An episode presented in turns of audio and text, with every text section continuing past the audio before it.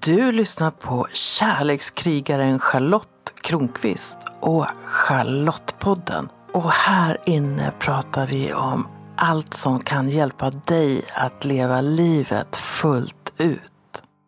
Jag minns när jag stod inför beslutet att skilja mig. Jag kände mig ensam. Det var ett svårt beslut. Och inom mig levde fortfarande den befängda idén att jag aldrig skulle skilja mig för att jag ville kompensera för att mina föräldrar hade gjort det. Det var som att jag ville återskapa en lyckligare barndom genom att hålla ihop min familj. Och jag hade också någon vag idé om att det skulle kunna läka någonting mellan mina föräldrar.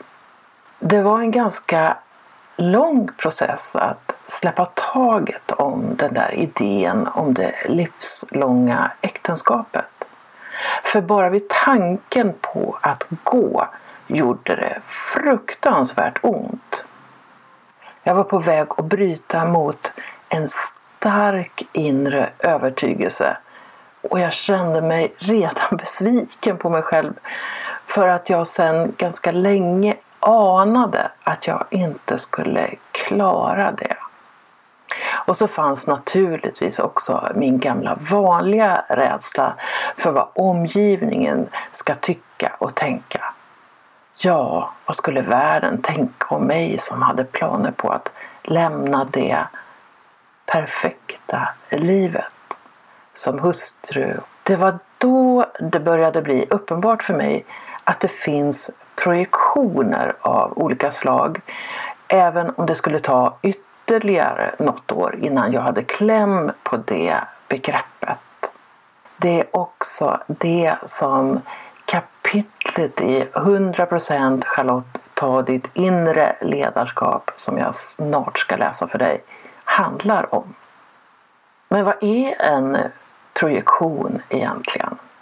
Jo, det handlar om att du belyser något hos någon annan som i själva verket handlar om dig själv. Om du tänker dig en projektor som lyser mot en vägg eller skärm där du kan se en film utspela sig. När vi projicerar kan vi förse andra med egenskaper de inte har eller se våra egna egenskaper i dem. Det kan innebära att när du frågar någon om råd så talar de inte om dig som ber om råd utan om sig själva. De projicerar sin egen verklighet på dig och ger råd som handlar om dem själva. Det var vad som hände mig under den här perioden när jag behövde hjälp att fatta beslut om skilsmässa. Jag upptäckte också att rådet som jag fick i förstone verkade handla om mig. Men efter ett tag så upptäckte jag att det handlar om den som ger rådet. Men det tog ett tag innan det sjönk in. Jag lade märke till att de som själva levde i halvtaskiga relationer men valde att stanna kvar, kanske av rädsla, ofta gav mig rådet att stanna i äktenskapet. Alltså de rådde mig att göra samma val som de själva hade gjort. Och jag kunde också se att de som hade skilt sig uppmuntrade mig till att skilja mig. De som tyckte att otrohet var en bra idé sa skaffa dig en älskare och håll kvar vid äktenskapet. Och så fanns det också de som hade starka moraliska värderingar kring äktenskapet och sa att jag måste stanna tills yngsta barnet var myndigt. Och även om jag efter ett tag började förstå att de talade om sina egna livsval och ibland förmodligen var helt omedvetna om att de gjorde det så var det ändå intressant att höra deras reflektioner och råd kring relationer, äktenskap och skilsmässa. För det gav mig trots allt ett lite bredare beslutsunderlag. Och du som brukar lyssna på mig vet ju att jag har skilt mig inte bara en gång Min erfarenhet är att det är lättare att upptäcka när andra projicerar något på mig. Och de projektionerna kan vara allt ifrån att se mig som en fantastisk och modig människa, en kärlekskrigare, till att se mig som en weirdo. Än att själv lägga märke till när jag projicerar. Det är alltså lättare att genomskåda andra än sig själv. Det är så lätt att peka fingret mot en annan och säga du projicerar. Och det kan ju låta lite som dumma dig. Och därför är det viktigt att åtminstone då och då reflektera över ditt eget projicerande och hur det uttrycker sig. Vad kan det vara som du inte vill se hos dig själv, som du projicerar på andra? Och vet du vad? En vanlig projektion är att se något vackert i en annan person som du tror att du själv saknar, men som du alltså ser i någon annan och kanske också vill ha. Och man brukar säga att förälskelsen, det är den största projektionen. Det är verkligen värt att se närmare på det här. För medvetenheten om hur du själv tänker och agerar är viktigt om du vill utveckla både självkärlek ett inre ledarskap. Det är ju det som jag pratar om i boken 100% Charlotte. Ta ditt inre ledarskap. Så varsågod och lyssna på kapitlet som handlar om projektioner. 6. Projektioner. Jag ser på mannen och han är underbar. Det går några år och jag tittar på honom igen och ser alla hans skavanker. Personen är hela tiden densamme. Det är bara mitt sätt att se på honom som har förändrats. Jag har projicerat mina känslor på honom. Den indiske gurun Osho brukade säga att 90 procent av det vi tycker eller känner inför andra är projektioner. När jag ser guden i mannen framför mig handlar det i själva verket om något som jag inte vill eller vågar se hos mig själv. Och när jag ser djävulen i samma person handlar det lika lite om honom. Det är hos mig själv jag behöver söka svaret. I båda fall, när jag förskönar någon annan eller svärtar ner någon annan låter jag ljuset falla på den andra och ser inte vad som finns hos mig själv. Förälskelse brukar ses som en av livets största projektioner. Som jag har älskat pojkar, grabbar, män när jag befunnit mig på förälskelsens rosa moln.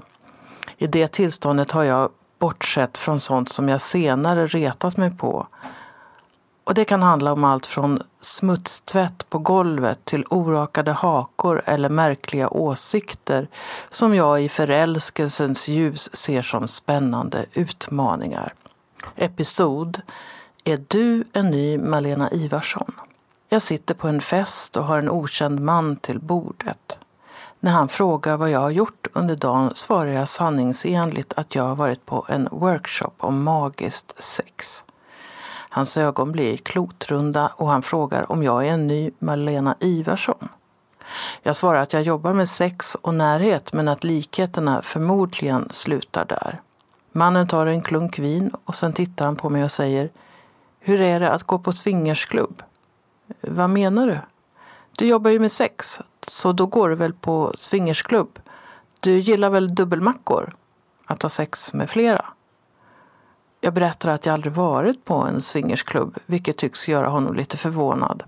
Efter några glas vin till vänder han sig mot mig och säger Jag gillar inte analsex.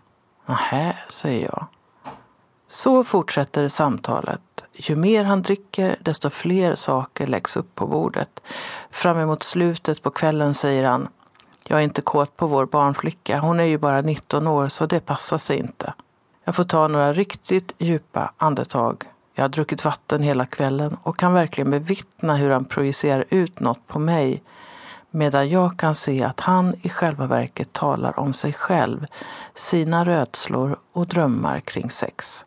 Jag blir allt mer medveten om när andra projicerar saker på mig. Det sker ofta, förmodligen för att jag väljer att jobba med saker som ibland väcker känslor hos andra. Jag inser också att jag projicerar saker på andra. Jag tränar på att inte ta åt mig av andras projektioner, att inte bli ledsen över dem. Men det är inte alltid jag klarar det. Din läxa. Lägg märke till när du projicerar en av dina egenskaper på någon du älskar eller hatar. Ja, jag rekommenderar dig verkligen att ge dig tid att lära dig mer om dina projektioner och känna igen andras. Och om du behöver hjälp så kan jag finnas med som coach och vi kan titta närmare på de här sakerna.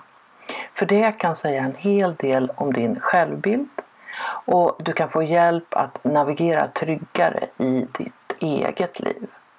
Är du första gångs kund hos mig och möter mig på Zoom så kostar den första coachtimman bara 500 kronor, vilket är halva priset.